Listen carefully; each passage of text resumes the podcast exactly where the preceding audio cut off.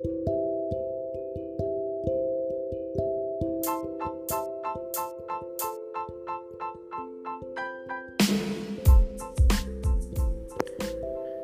nome do Pai, e do Filho e do Espírito Santo. Amém. Ave Maria, cheia de graça, o Senhor é convosco. Bendita sois vós entre as mulheres, e bendito é o fruto do vosso ventre, Jesus. Santa Maria, Mãe de Deus, rogai por nós, pecadores, agora e na hora de nossa morte. Amém. Meu irmão, minha irmã, você que está em casa, sua família, hoje, segunda-feira, Estamos na sexta semana da Páscoa, próximo a duas solenidades da Ascensão e de Pentecostes, que logo em seguida teremos outras solenidades como a Santíssima Trindade e Corpus Christi. Hoje celebramos também o Dia Nacional de Combate ao Abuso e Exploração Sexual de Crianças e Adolescentes, Dia Internacional dos Museus, Dia também das Raças Indígenas da América. E vamos pedir ao Senhor também que envie o seu Espírito a nós, o Paráclito, conforme o anúncio do Evangelho para nós hoje, de João, capítulo 15, versículos 26 ao capítulo 16, versículos 4a. A primeira leitura, livro dos Atos Apóstolos, capítulo 16, versículos 11 a 15, e a salmodia do Salmo 149, versículos 1 a 6a 9b com refrão no versículo 4a. E eu gostaria que você lesse a palavra de Deus. Eu não vou ler a palavra para que você entre em contato com a palavra, que isso também é muito importante para a sua vida espiritual, missionária, familiar e a vida de oração, sobretudo que não pode faltar para nós cristãos. Vendo o evangelho, Jesus, quando diz que veio o Paráclito, da paz do Pai, o Espírito da Verdade, dando testemunho dele, ele nos convida também a sermos testemunhas da Sua presença e não ser motivo de queda para ninguém. E ele mostra que teremos dificuldades na evangelização, na missão, levando a palavra. Mas é preciso rezar, orar nesse tempo. Nós podemos acreditar em Jesus porque o defensor, o Espírito da Verdade, está em nós. Interiormente nos dá certeza da sua verdade. Mas é preciso deixarmos nos transformar pelo Espírito, como dom divino da fé, buscando o Salvador Cristo Jesus, imitarmos Sua presença, quando Ele e nós, a presença do Espírito, nos anima, nos defende e para que nos livremos do mal, do pecado, dos perigos da vida. Mas só podemos fazer isso lembrando uma frase de São Francisco de Assis: para pregar a paz, primeiro você deve ter a paz dentro de você. Essa paz tem que estar dentro de nós, para que nossa caminhada seja frutífera também. E é claro, isso acontece, acontecerá se nós dermos nosso testemunho, mesmo estando em casa. Onde quer que nós estejamos, sejamos testemunhas da palavra de Deus na nossa vida.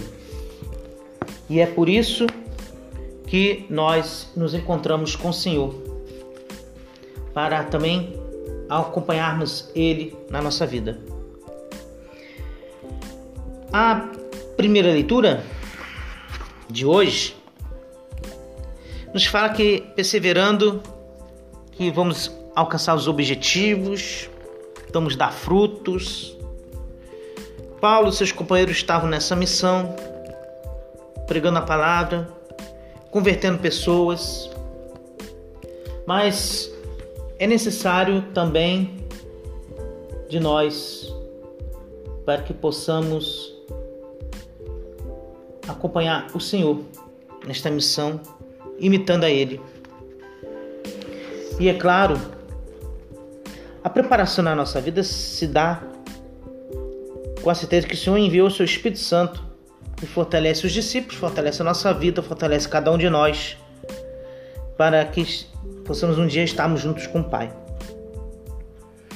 É um momento de encorajarmos, de abrirmos, aderirmos à Sua mensagem, à Sua palavra, mas praticá-la também na vida, na vida de família e convictos da nossa fé em Cristo Jesus neste tempo.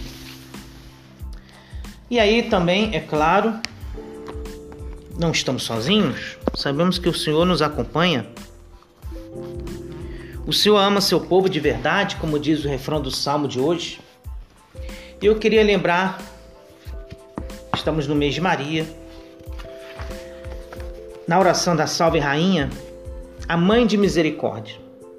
Ora, algumas pessoas fazem questionamentos se correto seria Mãe de Misericórdia ou Mãe da Misericórdia. Mas na linguagem, a primeira forma equivale a dizer Mãe Misericordiosa e a segunda, afirmar que Maria foi Mãe da Misericórdia do Deus encarnado na pessoa de Jesus, a face da misericórdia do Pai. E, teologicamente falando, estão corretas essas duas afirmações? Maria é a mãe misericordiosa da misericórdia encarnada. Papa Francisco, no início do documento Misericordiae Vultus, afirma dizendo que Jesus Cristo é o rosto da misericórdia do Pai. O mistério da fé cristã parece encontrar nas palavras a sua síntese. Tal misericórdia tornou-se vida visível e atingiu seu ápice em Jesus Cristo, Jesus Nazaré, o Pai rico em misericórdia. Depois de ter revelado seu nome a Moisés como Deus misericordioso e clemente, lento na ira, rico em amor e fidelidade, que não cessou de dar a conhecer a vários modos e em muitos momentos da história a sua natureza divina. E na plenitude do tempo, quando tudo estava disposto segundo seu plano de salvação, mandou seu filho, nascido da Virgem Maria, para nos revelar de modo definitivo o seu amor. Quem o vê, vê o Pai. Jesus de Nazaré, com a sua palavra, com seus gestos e toda a sua pessoa, revela a misericórdia de Deus. Então precisamos também buscar esse gesto de estarmos com o Senhor, rico em misericórdia. E nesse sentido, Maria é a mãe da misericórdia. Mas quando rezamos a Salve Rainha, costumamos traduzir o Mater Misericórdia como mãe de misericórdia em vários pontos de vista, está certo. Gramaticalmente, é um genitivo que permite as duas acepções, de e da, misericórdia. Do ponto de vista etimológico, semântico da palavra, Maria foi um colo para Deus. Foi Ramin de seu filho Jesus Cristo. Esta é sua singularidade, e somente por ela trouxe Deus em seu ventre na forma de criança é o lugar onde a palavra de Deus toca na terra. É o endereço da salvação. É o Verbo que se fez carne através de Maria. E por isso jamais poderemos dizer que é uma mulher como qualquer outra. Maria é única, escolhida por Deus. E podemos dizer ainda muitas coisas a respeito de Maria vida, doçura, esperança nossa. A voz bradamos degredados dos filhos de Eva. A voz suspiramos, gemendo e chorando neste vale de lágrimas. Eia, pois, advogada nossa, estes vossos olhos misericordiosos a nós volvei, e depois deste desterro mostrai-nos Jesus, bendito fruto do vosso ventre, ó clemente, ó piedosa, ó doce sempre Virgem Maria estudaremos parte por parte dessa salve rainha. Parodiando o segundo parágrafo do documento Misericórdia Vultus, poderíamos afirmar que Maria sempre contemplou o mistério da misericórdia como fonte de alegria, serenidade e paz. E nela habitou a salvação da humanidade. Ela encarnou a palavra do Pai, revelada pelo anjo Gabriel, e anunciou de modo missionário a Isabel, que ficou cheia do Espírito Santo e a declarou feliz, bendita, bem-aventurada. Em Maria também se revela o mistério misericordioso da Santíssima Trindade, o Pai, o Filho e o Espírito Santo. E Maria foi discípula fiel de Nazaré até a cruz e até depois da ressurreição. Esteve sempre unida à missão de seu filho. Ela seguiu o caminho da misericórdia porque abriu seu coração à esperança de ser uma filha amada de Deus. Então, somos convidados também, assim como Maria, a sermos misericordiosos diante do Pai, diante de Deus, também diante dos irmãos e irmãs. Em Maria, as obras de misericórdia corporal adquirem um sentido único. Apenas ela viu Jesus com fome e sede e lhe deu de mamar. Foi ela quem pela primeira vez viu o menino nu e o envolveu com sua roupinha, entre outras coisas. Se pensarmos nas sete obras de misericórdia espiritual que a tradição nos deixou, Maria é igualmente exemplar. É mãe do bom conselho, é mestra da verdade, é aquela que nos corrige e consola, ensina a perdoar as ofensas e a suportar os difíceis. É a ela que pedimos ao terminar cada Ave Maria. Rogai por nós, pecadores, agora e na hora de nossa morte. E ela intercede pelos vivos e pelos mortos, como fazemos em toda segunda-feira ao rezarmos celebrarmos a missa da luz por aqueles nossos entes queridos que não estão mais conosco. Mas se nós não vivemos uma vida cristã, não vai bastar só a oração.